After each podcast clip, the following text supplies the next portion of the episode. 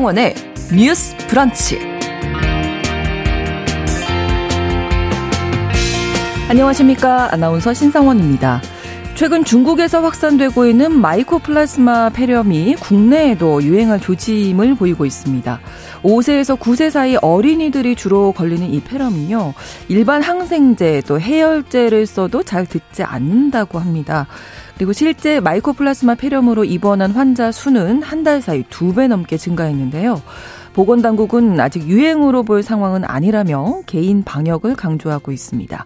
이에 대해서 아동병원협회가 어제 긴급 성명을 내고 보건당국이 너무 안일하게 대처하고 있다며 독감, 또 각종 바이러스 감염 환자가 급증하는데 마이코플라스마 폐렴까지 유행하게 되면 소아과 진료 대란이 올 것이다라고 주장했습니다. 오늘 첫 번째 뉴스픽에서 이 마이코플라스마 폐렴을 둘러싼 우려들을 점검해 보겠습니다.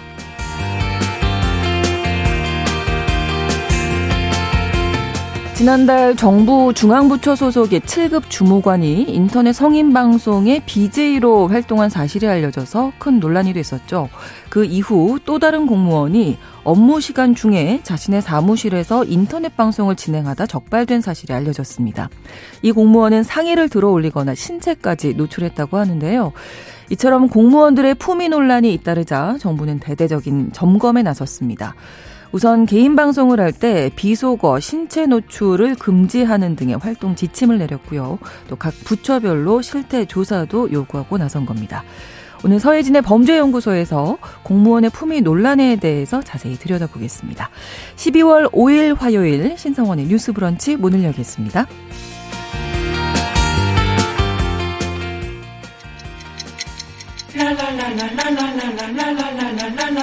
듣고 공감하고 진단합니다. 우리 사회를 바라보는 새로운 시선. 신성원의 뉴스 브런치 뉴스 pick. 뉴스 브런치 청취자 여러분과 함께 소통하며 만들어갑니다. 유튜브 통해서 실시간으로 보실 수 있고요. 여러분의 의견도 기다리고 있겠습니다. 짧은 문자 50원, 긴 문자 100원이 드는 샵 9730, 우물정 9730번으로 문자 주실 수 있고요. 또 라디오와 콩 앱으로도 많은 의견 보내주시기 바랍니다. 화요일의 뉴스픽은 한겨레 신문 박다해 기자, 조성실 시사평론가 두 분과 함께하겠습니다. 어서 오세요. 네, 안녕하세요. 네, 반갑습니다. 네. 최근 어린이들을 중심으로 이 마이코플라즈마 폐렴이 확산되고 있다는 소식입니다. 소아과 의사들이 어제 긴급 성명까지 낸 상황이라서 이 문제 첫 번째 뉴스픽으로 짚어볼 텐데요. 일단 뭐 최근에 마스크 쓰고 다니는 분들이 많이 늘었더라고요. 일반 감기도 많고 독감 환자 정말 많고요. 맞습니다. 마이코플라즈마 폐렴이라는 건 또 어떤 건지 네, 박다혜 기자님. 네, 말씀하신 대로 요즘 계속 호흡기 감염병이 좀 음. 유행을 다시 하는 모양새여서 네. 마스크를 쓰시는 분들도 많고 이제 특히 아이를 두신 분들은 실감하실 것 같아요. 독감 네. 걸리는 경우가 워낙 많아가지고 이 마이코플라스마 폐렴이라는 거는 이것도 호흡기 감염병이 일종이고요. 네. 증상은 사실 독감이랑 비슷해요. 근데 독감보다는 조금 더 사실 증세가 오래가기 때문에 음. 특히 아이를 둔 어머니 아버지들은 조금 좀 주의해서 봐주시면 좋을 것 같고요. 네. 요게 폐렴이 뭐냐면 사실 그 폐렴균이 그 보통 저희 코로나 때도 많이 익숙해지셨겠지만 음. 침을 통해서 비말을 통해서 그렇죠. 이제 호흡기로 튈 때 감염이 되는 거예요. 그래서 이게 몸속으로 들어온 다음에 만약에 이 균이 들어왔다면 한 평균 2, 3주 정도 잠복을 했다가 이제 음. 증상을 나타나는데 일단 걱정을 하는 거는 중국에서 훨씬 지금 한국보다는 음. 중국에서 엄청나게 이제 유행을 하고 있고 중국에서도 말씀하신 대로 사실 병원 앞에서 계속 줄을 설 정도 정도로 음. 좀 유행을 하고 있는 상황이라서 당연히 한국도 지금 들어오고 있는 모양새고요. 네. 이게 사실 뭐 저희 코로나 때처럼 막 생전 처음 발견된 음. 그런 호흡기 바이러스는 아니에요. 네. 그래서 질병청 설명을 따르면 한 3, 4년에 한 번씩 주기적으로 유행을 해왔던 거다라고 말을 하기도 하고 제 생각에는 아마 그리고 이제 저희가 아마 마스크를 벗고 처음 맞이하는 겨울이죠. 그렇죠. 그래서 독감 유행도 좀 음. 연관이 있을 텐데 이게 사실 코로나 기간에 워낙 사람들이 마스크도 잘 쓰고 그다음에 그 손을 잘 씻고 막 이런 거 위생을 신경 네, 쓰다 네, 보니까 네. 실제로 병원에서 이 호흡기 바이러스로 오는 그 고객들이 되게 많이 줄었었거든요. 환자분들이 되게 줄었는데 네. 이제 저희가 이걸 다 벗고 예전처럼 그렇게 막 주의가 조금 주의력이 좀 떨어진 상태에서 겨울을 맞이하다 보니까 조금 더 호흡기 바이러스에 조금 더 쉽게 노출이 돼 있는 상태고 말씀드린 대로 중국에서 또 넘어오고 이제 번질 수가 있기 음. 때문에 조금 주의를 저기 하는 부분도 있고요.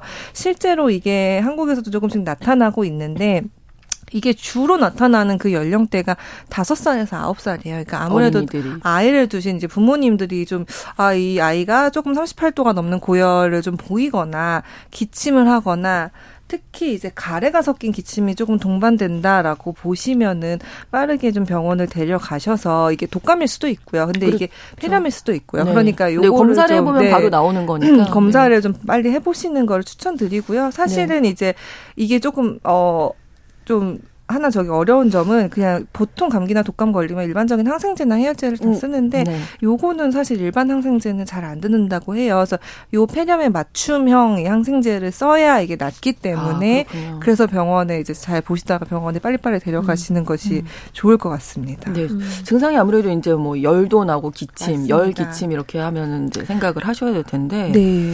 어린이들이 많이 걸리고 있다는 게 좀 걱정스럽네요. 네. 네. 증, 네. 음. 그리고 이게 음. 잠복기가 다른 거에 비해서 길거든요. 길어요. 2, 3주. 독감이나 네. 코로나 같은 음. 경우에는 뭐 짧으면은 뭐 하루 이틀 사이에 음. 나타나기도 하고 그렇죠. 길어야 일주일 안에 끝나는데 2, 3주의 잠복기가 있다가 드러나기 음. 때문에 그게 좀 어려운 점이라는 음. 것. 그리고 두 번째로는 다른 증상 일반 이제 그 인플루엔자와 증상이 유사한데 그렇죠. 장기화가 됐을 때에서야 음. 발견하게 된다는 거.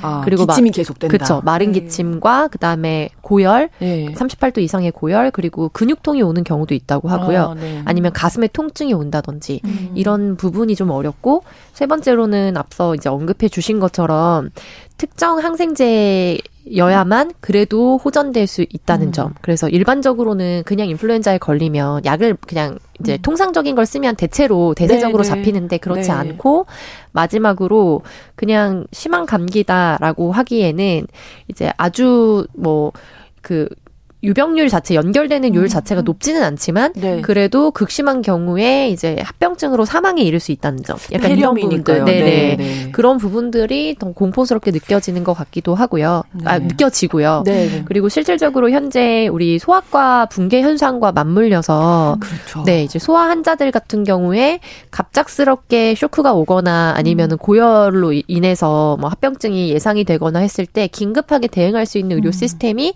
사실상 현재 붕 붕괴된 상황이다. 그래서 이 환자가 음. 급증했을 때 이거에 대응하지 못하면 음. 의료적인 이제 시스템적인 음. 문제가 드러날 수 있다라는 우려가 좀 짙게 있는 상황입니다. 네. 외국 같은 경우에는 네. 이제 그 근접 국가 같은 경우에 노약자 같은 경우에 특별히 네. 이제 중국 여행을 삼갈 것을 음. 이제 국가의 질병관리청 단위에서 좀 공고하기도 하고 있는 상황이거든요. 네. 그래서 WHO도 이거와 관련해서 좀 본격적인 음. 조사에 들어가기도 했고 하기 때문에 근데 이제 국내에 인플루엔자 환자 수가 전년도 동기 대비 3배 정도 지금 실제로 있거든요. 그러니까 아, 요즘 왜 이렇게 독감이 다들 독감에 걸리는 맞아. 것 같아 하는 게 체감이 아니라 네. 데이터로 실 데이터로 좀 확인이 되고 있고 네, 네, 네. 그다음에 2021년도 전 기준으로는 평년 대비 지금 7배 이상의 독감 음. 환자가 발생하고 아, 있는 상황입니다. 맞아요. 네. 예, 저도 지난 주에 금요일에 네, 네 음. 독감 확진을 받아서 주말 동안 좀 쉬었더니 좀 나아지기는 음. 했는데 네.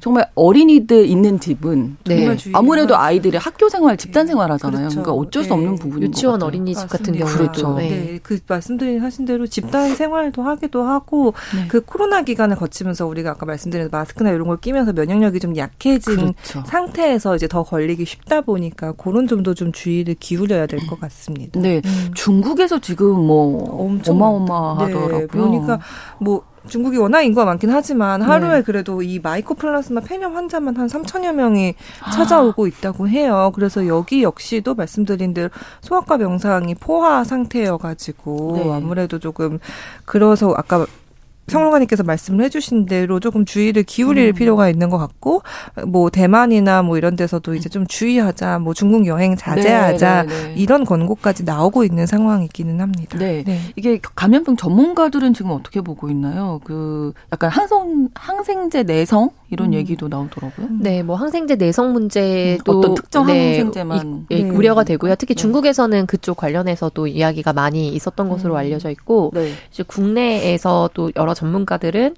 아무래도 특히 소아 환자가 지금 많이 발생 발병을 하게 되는 데에는 코로나 세대에 태어난 아이들이 마스크를 이제 착용을 하면서 지냈기 때문에 네. 아무래도 이 질병이라는 게 한번 앓고 나면 거기에 대해서 약간 항체 같은 게 생길 수가 있잖아요. 그렇죠. 근데 그런 경험이 없는 없죠. 상황에서 이제 음. 유아기를 맞이한 세대거든요. 음. 그러다 보니까 오히려 코로나의 방역에 있어서는 마스크를 이제 착용한 것이 절대적으로 필요했고 유의미했지만 음. 이렇게 크게 작게 감염이 걸렸던 경험이 없는 세대가 음. 출연을 하면서 그렇죠. 오히려 여기에 조금 더더 직접 직접적인 타격을 크게 음. 받을 수 있다. 그래서 그런 영향도 무시할 수 음. 없다고 좀 보고 있는 상황입니다. 네. 네. 조금 덧붙이자면은 네. 말씀해주신 대로 이게 그 항생제 내성이 조금씩 생기면서 이게 사실 누구나 걸리고 지나갈 수는 있어요. 음. 모두가 중증으로 하는 건 아니니까. 근데 이제 대비해야 할 경우는 사실 중증으로 악화되는 경우를 그렇죠. 대비하는 게 이제 중요한데 말씀해주신 대로 항생제 내성이 생기다 보니까 어, 내성이 거의 보니까 서울대병원이 연구했을 때는 한 78.5%까지 증가했다고 아, 하더라고요. 네. 그리고 또 이 중에 이들의 그 균을 검사를 해보니 그 중에 한 세 종류는 이전에 없었던 신종 음. 형태로 변이된 형태도 음. 있어서 그런 부분에서 조금 이제 우려가 되는 부분이 있고 그래서 만약에 내성이 생길 경우 그렇게 대처를 못하면은 이제 중증으로 약간 악화될 가능성이 있기 때문에 그거에 대한 대비는 조금 필요한 상황이라서 질병관리청도 일단은 뭐 환자가 폭증할 수 있는 상황에 대비하겠다라고는 밝힌 상황입니다. 네. 네. 어제 아동병원 협회에서 긴급 성명을 냈습니다. 보건당국의 대처가 너무 안일하다 이렇게 음. 손 놓고 있다가 대혼란이 올 수 있다 는 건데 이게 이제 아마 소아과 진료 대란 네, 얘기하는 것 같아요. 네. 그래서 음. 아동병원 협회에서 공식적으로 이제 성명서를 발행을 했거든요. 네. 그래서 지금 굉장히 심각한 상황인데 개인 위생 차원에서 손 씻기를 음. 권고하는 정도는 너무 안일한 대응이다. 그리고 음. 앞서 말씀드렸던 것처럼 이제 우리 소아과 현상이나 이런 것들을 고려했을 때 국가적인 차원의 감염 표본 감시 체계를 돌려야 된다라는 네. 강조 이제 음. 논조였거든요. 음. 그래서 소아 감염 표본 감시 의료 기관에 아동 병원을 지정해 달라라는 어. 요구 사항이 담겨 있습니다. 네. 근데 여기에 소아 감염 표본 감시 의료 기관이라는 거는 이제 국내에 있는 몇, 몇개 특정 지금 기준은 병동이 200병동 이상인 음. 경우에 음. 이제 법정 감염병으로 분류되는 각 항목들에 대해서 환자들이 들어왔을 때 그 데이터를 국가적으로 통합을 해서 트렌드를 음. 보게 되는 네. 그 시스템을 말하는 거거든요. 근데 그 시스템 하에 아동들을 전 전면적으로 이제 받고 있는 아동 병원들이 있어요. 음. 근데 이런 경우는 아무래도 대형 병원이 아니기 때문에 뭐 3급 병 그러니까 대형 그 종합 대형 병원이 아니기 때문에 200병동 이상에 달하지 않는 경우가 대다수입니다. 그렇겠죠. 그러다 보니까 현재 기준에는 포함되어 있지 않지만 실질적인 현상을 보기에는 가장 1차적으로 데이터를 취, 이제 취합하는 공간이잖아요. 네네. 그래서 이 사각지대를 해결해 달라라는 요청을 지금 한 상황이고요. 음. 그리고 실제로 이번 국정감사에서 아동에 특정되지는 않았지만 우리나라의 인구 10만 명당 표본 감시 기관의 숫자 자체가 일본 대비해서 너무 적고 음. 미국 대비해서도 미국이 우리보다 2.3배, 일본 같은 경우에는 한국의 10배거든요. 아, 네, 그래서 국가별 호흡기 음. 표본 감시 기관 같은 경우에 너무 음. 적게 지정이 되어 음. 있어서 전체 병원에 뭐 1. 몇 프로밖에 안 되는데 그걸 일반화하기는 네, 이걸 일반화하기 어렵고 오히려 보통 이제 사람들이 일차적으로 가게 되는 병원에서 지표를 더 정확하게 그렇죠. 파악할 수 있기 네. 때문에 이 시스템을 좀 더 확장해야 된다. 음, 음. 그리고 추가적으로 그거를 일차적으로 확장하기 위해서 이제 예산이 한 10억 정도가 우선 음. 긴급하게 필요하다. 예산 편성에 포함을 해달라라는 이제 백종원 의원실의 요구가 있었어요. 네. 그래서 질병관리청 대상으로 해서 질의가 있기도 했습니다. 음. 그래서 이제 지금 요구 사항은 소아와 관련된 부분을 좀 더 강조를 했던 거고요. 네. 소아뿐만 아니라 전반적으로 의료 시스템 시스템의 좀 음. 그런 개선과 확장이 필요하다라는 요구는 음. 있는 상황입니다. 지금 현장에서 느끼고 있는 거는 어 이거 그냥 넘길 네, 일은 그렇죠. 아니다 이렇게 어. 인지를 네. 하셨는데 이제 네. 표본에 들어가지 않아서 네 그게 표본에서 너무나 적게 잡힐 아. 우려가 있기 때문에 네, 이것과 네. 관련돼서 직결해서 음. 국가에서 데이터를 음. 취합할 수 있는 맞습니다. 시스템을 만들어 달라는 거죠. 네. 네 아무래도 그렇게 표본이 적게 잡히면 질병관리청 같은 경우에서는 그 이게 얼마나 퍼지고 있냐에 대한 음. 심각도를 조금 낮게 볼 그렇죠. 수가 있으니까요. 그래서 아마 그런 그런 우려 차원에서 어제 그런 입장문을 음. 발표를 하신 것 같고요. 이게 네. 참 제가 코로나 취재할 때도 느꼈는데 한국에 감염내과 교수님들도 별로 안 계세요. 한 맞아요. 200, 그렇죠. 200명 정도도 안 계신 것 같은데 그래서 정말 소수의 그 감염내과 교수님들한테 수많은 기자들이 다 전화를 했던 기억이 그렇죠. 네, 네, 네. 네, 있는데요. 그래서 이 늘이 이 사실 코로나가 음. 엔데믹으로 전환한다고 발표를 했을 때도 앞으로 이런 호흡기 바이러스는 특히 그리고 어떤 신종 감염병이라는 게 사실 우리의 어떤 삶에 아주 특별한 변수가 아니라 상수처럼 자리 잡게 될 거다라는 음. 이런 이제 얘기가 많이 나왔는데 네. 뭐그 일종으로 보시면 될 것 같고 이게 걱정이 되는 건 이제 사실 이 말씀을 들으면서 모두가 아, 너무 큰일 났다 이렇게 미리 공포심을 가지실 필요는 없을 것 네. 같아요. 그냥 아이 특히 아이 상태를 좀 면밀히 지켜보시면서 병원을 그렇죠. 자주 데려가시면 될 것 같은데 네. 걱정되는 거는 앞에서도 계속 말씀을 해주셨지만 사실 소아과가 너무 적다는 거예요. 네. 특히 아이 키우시는 분들은 계속 그 번호표 뽑으시고 네. 막다 아니면 앱으로 예약해서 가시고 막 네. 이런다고 그 하더라고요. 그 가면 사람들이 어. 엄청나게 많 거기서 걸릴까봐 더 두려운 맞아요. 그렇죠. 네. 대기하면서 걸릴까봐 더 두렵다고도 많이 많이 음. 말씀을 하시. 하시고 그리고 이제 사실 한국에서 현실적으로 부모가 특히 일을 할 때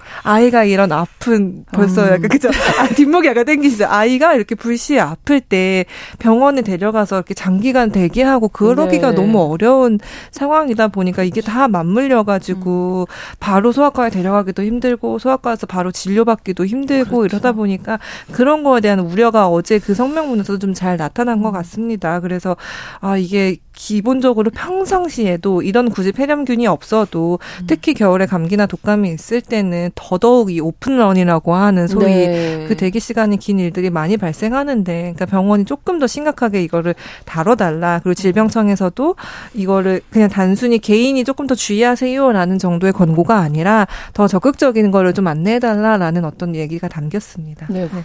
음. 네. 네. 그 개인이 어떤 방역을 조심하고 감염에 이제 어, 위험으로부터 자기를 음. 보호하는 것도 뭐 현실적으로 필요하겠지만 네. 사실 이거는 시스템적인 접근이 필요할 수밖에 없거든요. 그렇죠. 이번에는 뭐 마이코플라즈마지만 음, 다음번엔 또 다른, 또 다른 것들이 그리고 네. 오히려 음. 코로나처럼 난생 처음인 것 같은 어떤 음. 바이러스나 음. 이런 게 아니라 익숙했던 거에 대한 변이가 일어나서 아, 오히려 더 대중적으로 네. 또 확장될 수 있는 개연성도 우리가 지난 경험을 통해서 익히 배워왔으니까요. 그렇죠.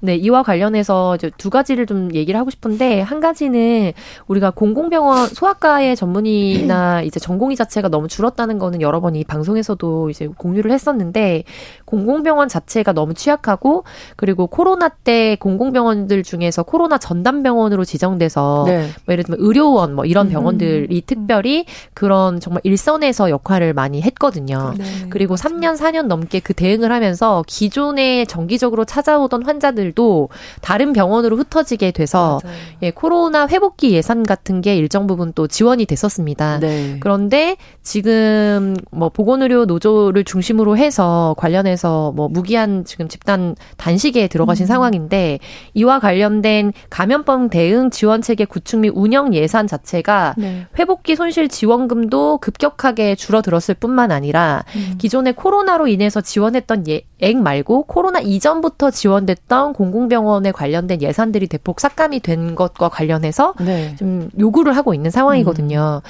근데 이제 공공병원이라는 게 저도 이제 농어촌 도시에서 나고 자랐는데 아무래도 지역 주민분들의 정서 자체가 공공병원이 있지만 공공병원에 가면은 뭐 예를 들면 암 같은 것도 잘 발견을 못하더라 라는 아, 식의 네, 여론들이 네, 있는 네. 것은 사실입니다. 네, 뭐 지역마다 차이가 있겠, 네, 있겠지만요.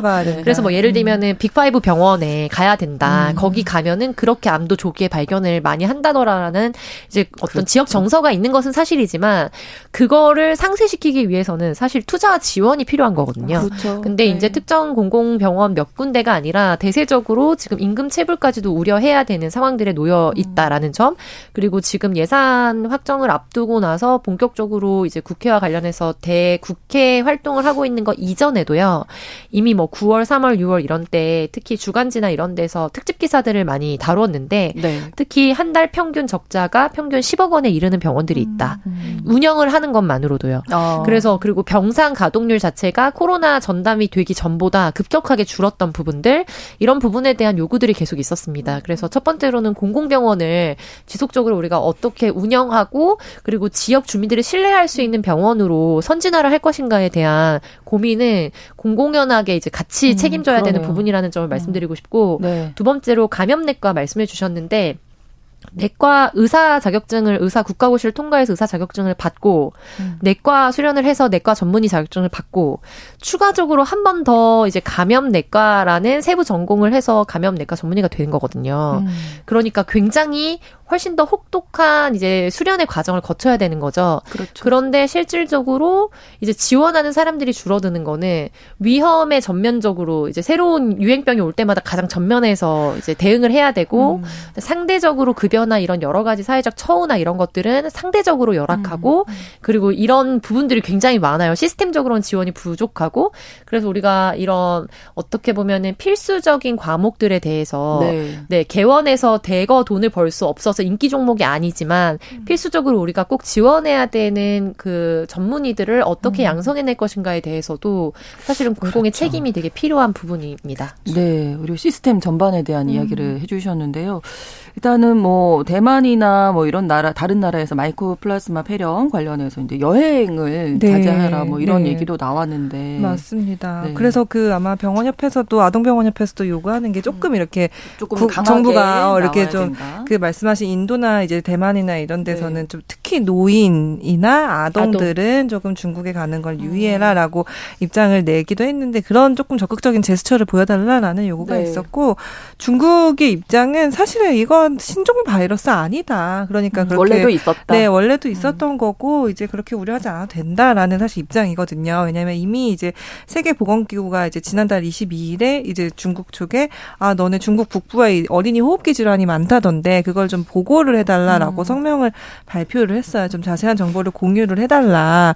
너희가 10월 중순부터 같은 그 지난 3년에 음. 비해 많이 늘었다던데 네. 한번 얘기를 해줘 이렇게 얘기를 했어요. 근데 이제 중국 보건당국이 아 이거는 이거는 그냥 기존 병원체에 이미 있었던 거에 일반적인 환자 증가다라고 이제 밝혔고 뭔가 이제 저희가 늘 코로나 때 겪었던 것처럼 뭐 엄청나게 새로운 변이가 있다거나 뭐 우리가 이렇게 전에 없었던 어떤 임상 증상이 나타난다거나 이런 건 아니다라고 답변을 한 상황이기는 합니다. 네. 근데 이제 또 국제사회가 우려하는 거는 또 그런 부분이 있죠. 사실 코로나 때도 중국이 모든 정보를 투명하게 과연 공개했느냐라는 거에 대해서 아직은 많은 사람들이 되게 미지수라고 이제 물음표를 달고 있는 상황이기 때문에 이제 그런 점에 대한 우려는 조금 남아 있기는 하나 뭐 어쨌든 중요한 건 신종 바이러스는 아니라는 점, 음. 그 정도는 좀 유의를 하시면 될 것 같습니다. 네. 자, 그럼 이런 증상 있을 때 이 마이크 마이코플라즈마? 네. 네. 이 폐렴이다. 좀 의심할 수 있는 거는 일단 열이 나야 되는 건가요? 마른 기침이 가장 아, 핵심적인 증상인 것 같고요. 마른 아. 기침과 열, 그 다음에 전신의 근육통, 근육통, 네, 흉통 이런 것들이 왔을 때 그리고 음. 일반적인 감기 약으로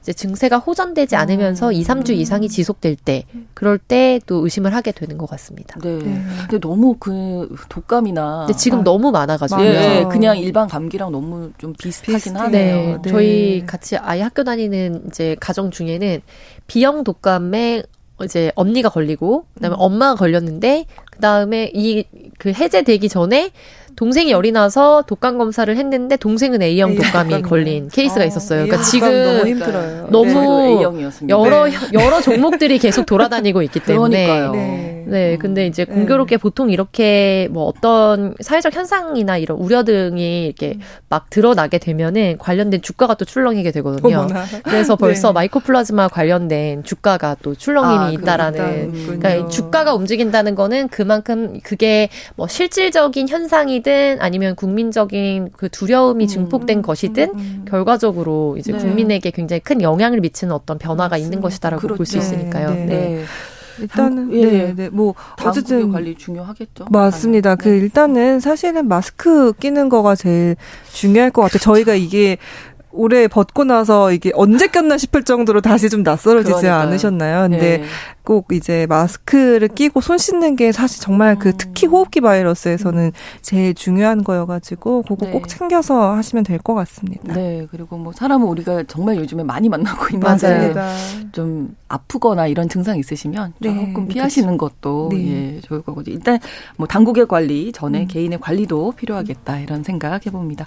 뉴스브런치 1부 마치고 2부에서 뉴스픽 계속 이어가고요. 11시 30분부터 일부 지역에서는 해당 지역 방송 보내드리겠습니다.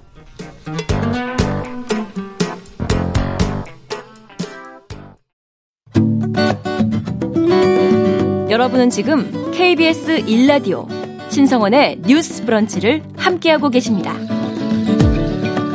두 번째 뉴스픽 이어가겠습니다. 아, K 콘텐츠 관련된 얘기인데요. 음악, 음식, 웹툰, 드라마, 쇼 등 우리나라 문화 콘텐츠 인기 뭐 세계적으로 대단하죠. 그런데 이런 K 콘텐츠를 불법으로 유통시킨 일당이 검거됐습니다. 음. 인도네시아에서 불법 유통시켰네요. 네, 네, 맞습니다. 이게 K 콘텐츠 인기 너무 많죠. 그렇죠. 제가 올해 의도치 않게 해외 출장을 몇 번 갔는데 모두가 저한테 오징어 게임을 봤다고 음. 하고 전 오징어 게임 안 봤거든요. 아, 그러셨어요? 네, 오징어 게임 봤다고 하고 아, 네. 아, 막 내가 뭘 얼마나 잘하는지에 어. 대해서 엄청나게 많이 설명을 해 주셨는데 네. 그만큼 특히 한국 드라마가 이제 음, 인기가 그렇죠. 많은 것 같고 그래서 이제 그거 그런 유행을 이제 이용한 거죠. 그렇죠. 그래서 한국에서 이 한국 방송, 드라마, 예능, 뭐 영화 이런 콘텐츠를 인도네시아로 불법 송출을 한 거예요. 거예요. 그래서 그리고 현재 또 교민들이 계시다 보니까 현재 교민들한테 돈을 받은 거죠. 아. 그래서 이분들이 어떻게 했는지 한번 보면은 네. 이세 분이 있어요. 세 분이 있는데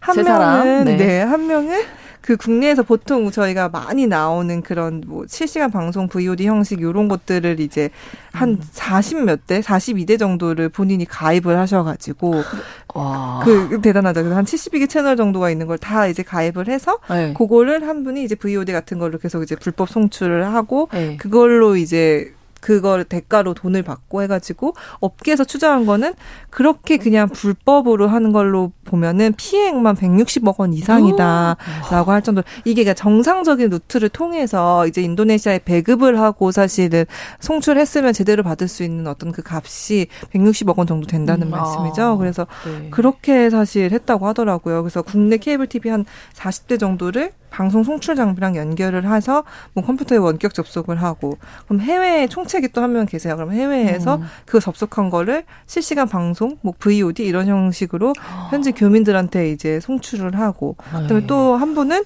아예 이런 그 셋톱 박스를 제어할 수 있는 그런 앱을 개발을 하셔 가지고 그걸로 또 서버를 관리하고 이런 식으로 좀 한 명은 여기서 그리고 한 명은 인도네시아에서 이러면서 이게 좀 와. 조직적으로 움직인 예, 그런 예. 흐름이 있습니다. 그리고 이게 근데 음. 이제 그만큼 잘 팔렸다는 얘기기도 하죠. 그렇죠. 네, 네. 네. 규모가 어마어마한데 2015년부터더라고요. 네. 그러니까 거의 뭐 10년 가까이 네. 유지를 한 건데요. 이제 피해 기준으로 추산했을 때 대략 160억 정도 음. 말씀해 주셨는데 이제 수익이 그중에 한 10% 정도. 그래서 음. 범죄 수익이 그 정도로 지금 추산이 되고 있는데 구체적인 네. 거는 또 더 진행이 돼 봐야 그렇죠. 알수 있는 것 같습니다. 네. 근데 이제 이게 지금 갑자기 튀어나온 사건은 아니고 이런 부분들이 워낙 이제 큰 문제로 대두가 되면서 2023년이죠. 올해 7월 31일에 범부처로 K 컨텐츠 불법 유통 근절 대책을 위한 민당적 협의회를 좀 진행한 적이 있었어요. 음. 그래서 이것과 관련해서 해외 거점의 불법 사이트를 수사를 확대하고 뭐 예를 들면 국제 공조를 더 강화하겠다라는 것들을 얘기했고 그때 나왔던 정부의 발언이 불법 유통으로 누수된 수익을 회복하면 국내 일자리가 약 58만 개가 창출이 가능하다. 이렇게까지 언급을 했었거든요. 네. 근데 지금 오히려 IPTV를 통해서 유통된 불법 피해액은 지금 문제가 되고 있는 웹툰과 관련된 걸로 생각하면 훨씬 더 적은. 수준에 속합니다. 음. 그래서 이게 단순히 국가적 대응뿐만 아니라 이게 국제 공조를 해야 되는 부분이니까 음. 각 카카오 엔터라든지 네이버 네. 웹툰에서 사내 TF를 만들어서 음. 이런 것들을 잠복 수사 같은 형태로서 어, 네, 네. 네, 지금 발굴을 하고 고소를 하는 일들이 좀 진행이 되고 있거든요. 네. 그래서 실제로 미국에 150개 사이트를 음. 이제 그 유통을 금지시켜 달라라는 소를 제기하기도 했고 했고요. 네. 그리고 며칠 전에는 이제 일본 쪽에 있는 만화 업계에 이제 제안을 해서 공동 MOU를 맺어서 이런 부분에 음. 대응을 하자라고 일본 만화계에 이제 공식 제안을 했는 게 이게 거의 해외 최초가 되지 않을까라고 음. 이야기를 하고 있고 네. 피해액은 3조가 넘을 것으로 추정이 됩니다. 150억 뷰 이상이라고서. 아, 웹툰이 정말 그러, 불법 유통 심각하더라고요. 네, 네, 네, 네. 네. 그 부분 좀 짚어 주실까요? 뭐 케이팝, 뭐 네. 드라마도 인기지만 네. 웹툰이 사실 요즘에는 드라마의 뭐 원작이기도 네. 한 경우가 하죠. 많아서. 네.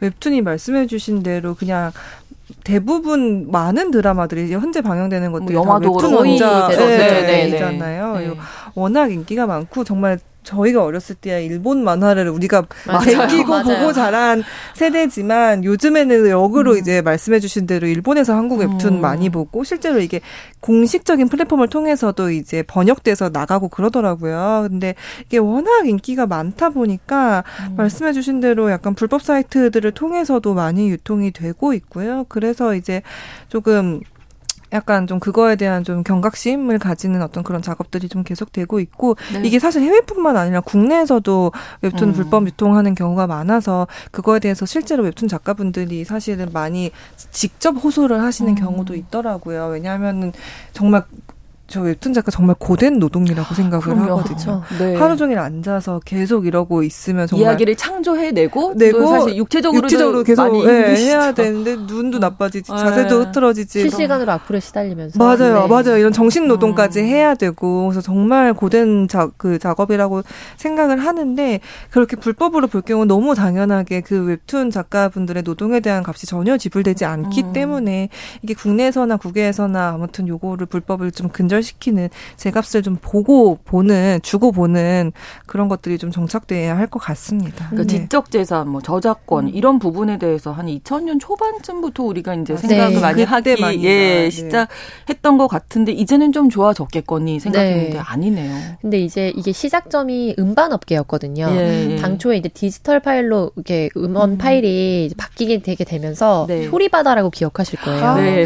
네. 그래서 개인이 갖고 있는 거를 P2P 형식인가요? 맞아요. 그렇게 해서 개인이 네, 올리면 무료 다운로드 네. 받는. 그렇죠. 그래서 이제 저작권 협회나 이런 데서 이제 국내의 음원 시장이 다 죽고 음. 그다음 창작자들도 다 괴멸할 것이다. 이런 음. 굉장히 위기 의식도 높았고 공동 대응을 많이 해왔고요. 근데 이제 장르가 새롭게 주목받는 장르가 음. K 컨텐츠 그 중에서도 웹툰과 뭐 아이 그런 음. 이제 OTT 중심의 드라마, 드라마. 이런 것들이 네. 되면서 어 장르가 새롭게 대두가 되고 이에 대한 대응은 없기 때문에 이 사각지대를 어떻게 만들 것인가 것인가에 음. 대한 좀 입법적 논의라든지 정부 차원의 국제 공조를 포함한 이제 논의들이 필요한 것 같고요. 네. 그래서 이와 관련해서 이제 대기업이죠. 이 업계에서는 음. 한 특정 업체 내에서 잠복 수사를 자체적으로 하고 있는 그 음. 팀이 익명으로 인터뷰한 걸 봤었어요. 네, 네. 이제 마지막 closing 멘트가 이런 거더라고요.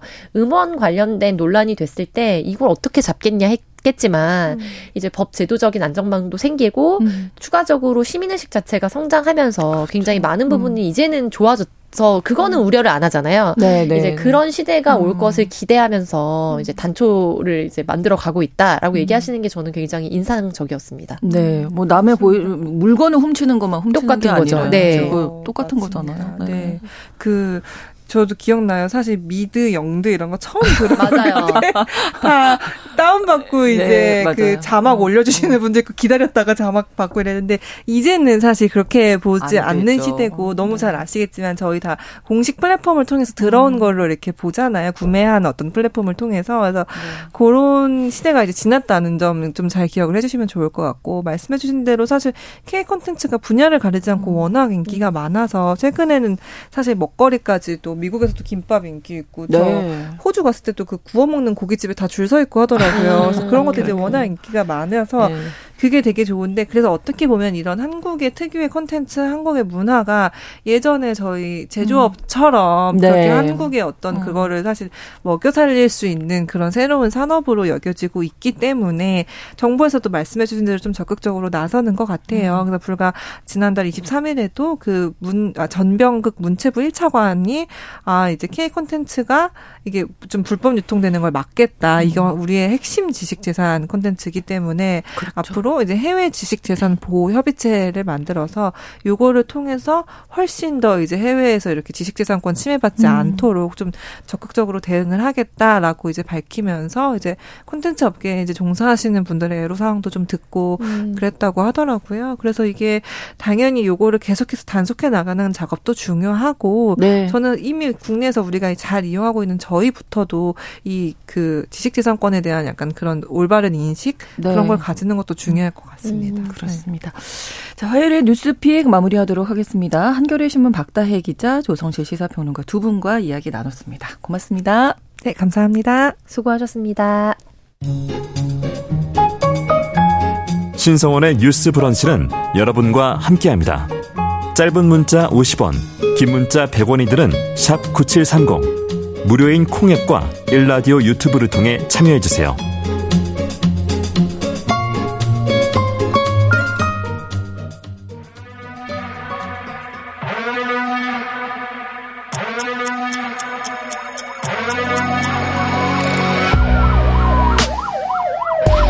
범죄를 통해 우리 사회의 이면을 살펴본다. 뉴스 브런치 서혜진의 범죄 연구소. 우리 사회에서 벌어지는 범죄를 통해 세상의 이면을 살펴봅니다. 그리고 더 나은 사회로 가기 위해서 연구합니다.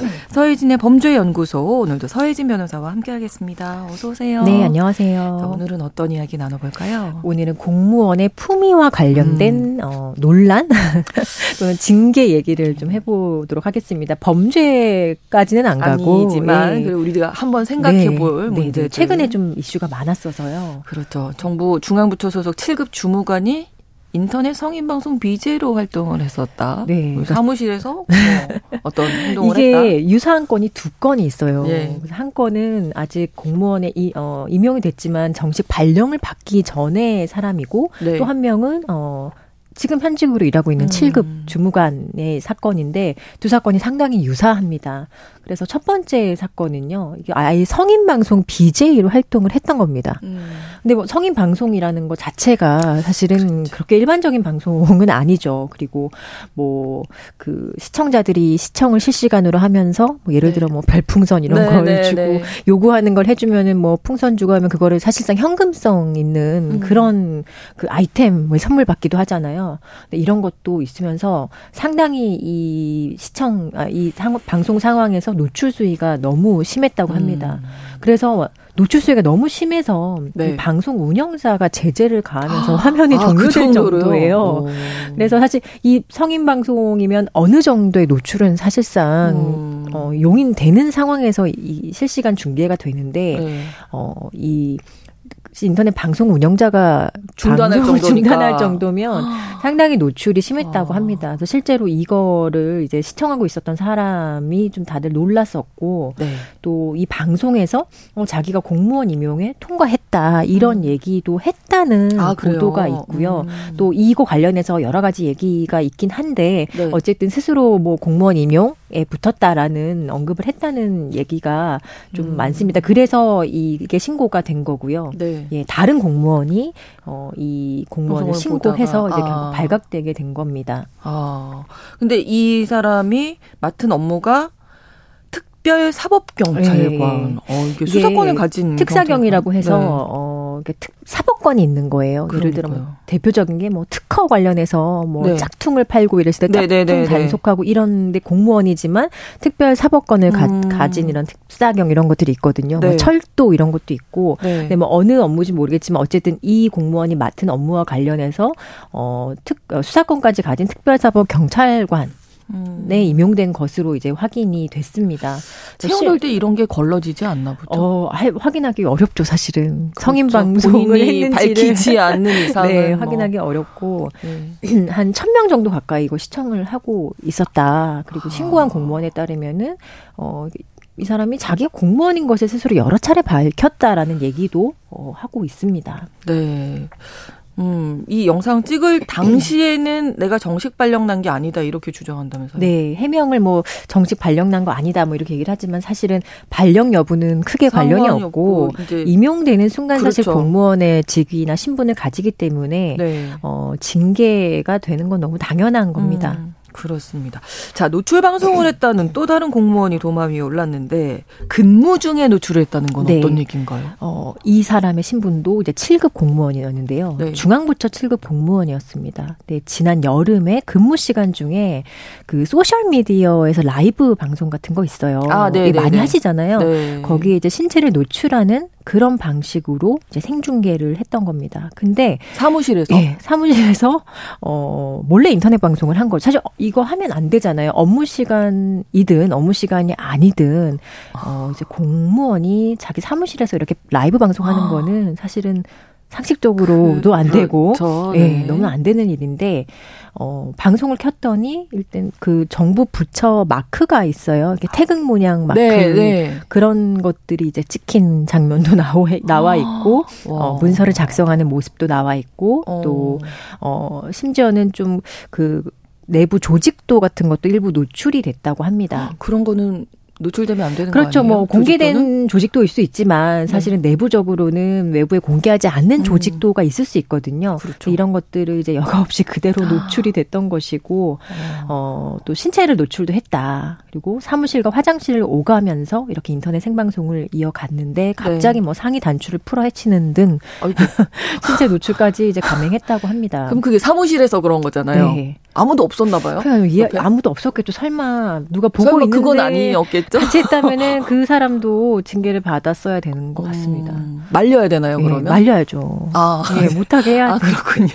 네. 네. 아, 이거 이 생방송도 뭐 동시 접속자가 수백 명에 달했다고 하고요. 네. 이걸 이제 시청한 시민이 국민신문고에 신고를 해서 해당 아. 부처가 이제 감사에 착수해서 어, 관련 사실을 확인한 뒤에 이 사안은 그 정직 처분 이 음. 돼서 좀 정직은 어쨌든 중징계에 포함되거든요. 네. 그러니까 중징계 처분이 됐다라고 합니다. 앞서 소개한 사건은 사실은 아직 징계가 어떻게 됐는지 음. 어, 보도가 나오진 않고 있더라고요. 네, 공무원 품위 관련된 이야기 좀 이제 수위가 좀 센 거 먼저 말씀해 네. 주시고 또 어떤 사례들이 있을까요? 어, 또 이것도 얼마 전에 있었던 일인데 9월에 있었던 일입니다. 이 광주의 한 이제 공무원이 네. 그 휴일에 초과 근무를 하고 있었나 봐요. 네. 근데 초과 근무를 하면서 어뭐 이유를 잘 모르겠어요. 기분이 좋았는지 아니면 내가 일하는 거에 좀 뿌듯함을 느꼈는지 경위를 잘 모르겠지만 어, 사무실에서 일을 하면서 이제 맥주를 마시는 그 인증 사진을 이렇게 아. 올려뒀다 어,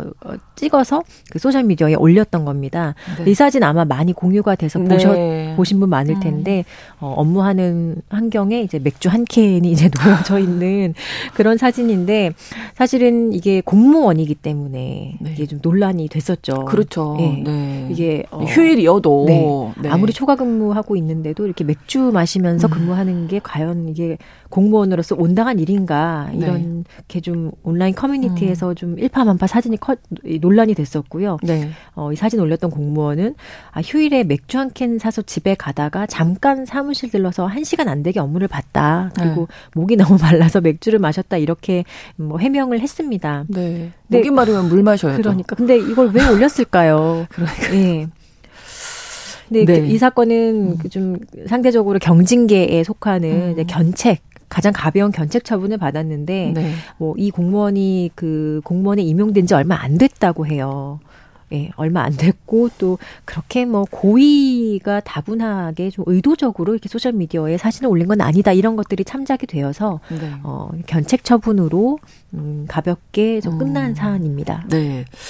또 뭐 외상을 한 경찰이 있었네요. 아, 네. 이거는 너무 좀 충격적인 사건이기도 한데 좀 경찰이에요. 예. 경찰인데 어 자꾸 그 부산 경남 일대에서 외상으로 술을 마시는 거예요. 네. 그래서 이게 너무 심해 심해지고 음. 이 횟수도 빈번해지니까 네. 이 주변의 상인들이 네. 이런 사람들이 이런 사, 이런 경찰이라고 이렇게 일종의 무전 주식하는 사람이 음. 있다. 이거 좀 주의해라. 자기들끼리 공유도 하고 막 그랬거든요. 네, 네. 그래서 이게 좀 알려져서 일단은 직위 해제가 된 상황이었습니다. 아. 근데 직위 해제가 된 상황에서도 계속 어 이렇게 뭐 술 술집을 드나들고 네. 어 돈을 내지 않고 술을 마시고 어, 심지어 뭐 여섯 차례에 걸쳐 한 150만 원어치 아. 술값을 지불하지 않았다라고 해요. 내 그, 되게 대담하게 예, 대담하게 음. 자기가 경찰인데 네. 아 현금이 부족하다. 외상 해달라 이렇게 네. 너무 대담하게 아니 뭐 외상을 할 수 있어요. 그 빠른 시일 내에 갚아야죠. 네. 근데 이거를 경찰인 신분을 얘기를 하면서 이렇게 얘기하는 게 사실은 문제가 있습니다. 왜냐하면 경찰이라고 이렇게 얘기하는 것 자체가 사실 네. 뭐 단속의 대상이기도 한 그 주점이나 이런 그렇죠. 일대에서는 조금 어 음. 위압감을 느꼈을 네, 수도 네. 있고 그렇죠. 어, 이 사람한테 잘못 보이면 어떻게 되지 음. 않을까라는 생각을 음. 했을 수도 있거든요. 그렇죠. 근데 술값을 다 갚은 것도 아니고 뭐 일부만 갚고 음. 뭐 어, 어느 쪽에는 하나도 안 갚고 이런 식으로 어, 이런 행각을 계속 이어가다가 이제 결국에는 최근에 어, 징계위원회에서 파면 처분됐습니다. 파면은 이제 가장 강력한 그렇죠. 해임보다 더 강력한 어, 가장 중징계에 속하는 음. 처분인데, 뭐, 이거는 파면되어도 마땅하죠. 공무원의 신분을 이용한 것이고, 또 신분을 이용해서 사실 이건 범죄잖아요. 그렇죠. 무전 취식의 범죄인데, 네. 이거를 한 번도 아니라 이렇게 여러 차례 상습적으로 했다는 거는 사실은 파면을 하고도 남을 정도의 사유이죠. 지금 한 다섯 가지 어, 케이스를 상황을 이제 말씀을 해주셨는데, 왜 그러는 걸까요? 저는 지금 계속 들으면서. 굳이 왜 사무실에서 노출을 하고 이렇게 경찰이라고 하면서 외상을 일삼고 네, 그러니까 맥주를 예. 마시고 왜 그런 걸까 이런 생각이 드는데 지금 법적으로 규정이 어떻게 되어 있습니까? 품위 유지 관련해서 공무원들 같은 경우는 일단 헌법에 공무원의 네. 지위가 딱 규정이 되어 있습니다. 그렇죠? 헌법 7조에 어떻게 되어 있냐?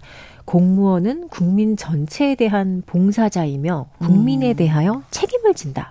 엄청나게 막중한 그러네요. 업무를 가지고 있는 사람들입니다. 그래서 전체에 대한 봉사 그냥 공무원을 내 그냥 여러 가지 생계 수단의 하나 정도로만 생각하고 어, 안정된 음. 직업이니까 음, 잘리지 않을 거니까 네, 네. 어, 연금 받는 좋은 직업이니까라고 음. 생각하고 어, 쉽게 접근한다면 음. 사실은 직위를 유지하기 되게 어렵습니다. 그러네요. 앞서 소개해드린 사건만 하더라도 사실 사기업 에서 벌어진 일이라고 하더라도 문제가 될 수 있는 사건들이거든요. 네. 근데 공무원은 정말 이제 헌법으로 이제 음. 이렇게 규정된 어, 엄중한 책임이 있는 직위이기 때문에 네. 더욱더 어떤 그 사명감, 책임감 이런 것들이 요구되는 자리죠. 그렇죠. 그래서 어, 이런 것들에 대한 인식이 없다면 사실은 내가 공무원에 어울리지 않는 거죠. 계속 음. 인터넷 방송하고 싶고 어, 무전 취직하고 싶고 그렇다면은 최소한 공무원이 되어서는 음. 안 되는 네. 성향을 가진 사람인 것이죠. 네.